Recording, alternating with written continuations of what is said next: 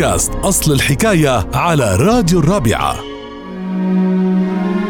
أصل الحكاية لليوم عن أمثال تغيرت مع الزمن.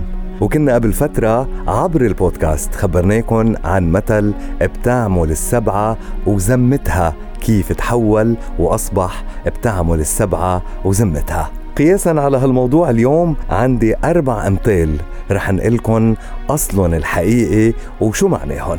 البداية رح تكون مع مثل كتير منردده فمنقول اسأل مجرب وما تسأل طبيب. بالوقت اللي أصل المثل اسأل مجرب ولا تنسى الطبيب. يعني خود بنصيحة المجرب ولكن ما تنسى أنه تستشير طبيب لأنه اللي بينفع غيرك يعني هالمجرب يمكن ما بينفعك وبيضرك أما المثل الثاني فهو ابعد عن الشر وغني له أو ابعد عن الشر وغني له. أصل المثل ابعد عن الشر وقني له يعني اعمل بينك وبينه قناة كي لا يصل الشر لإلك ومش غني له. أما المثل الثالث فمنقول كافي خير شره.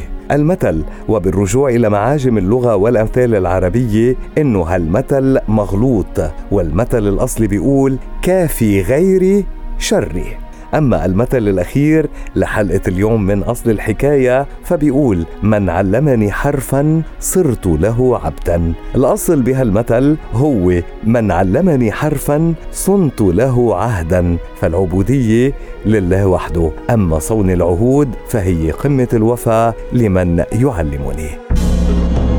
لتتعرفوا على مزيد من أصل حكايات الأمثال تابعونا على بودكاست الرابعة أصل الحكاية.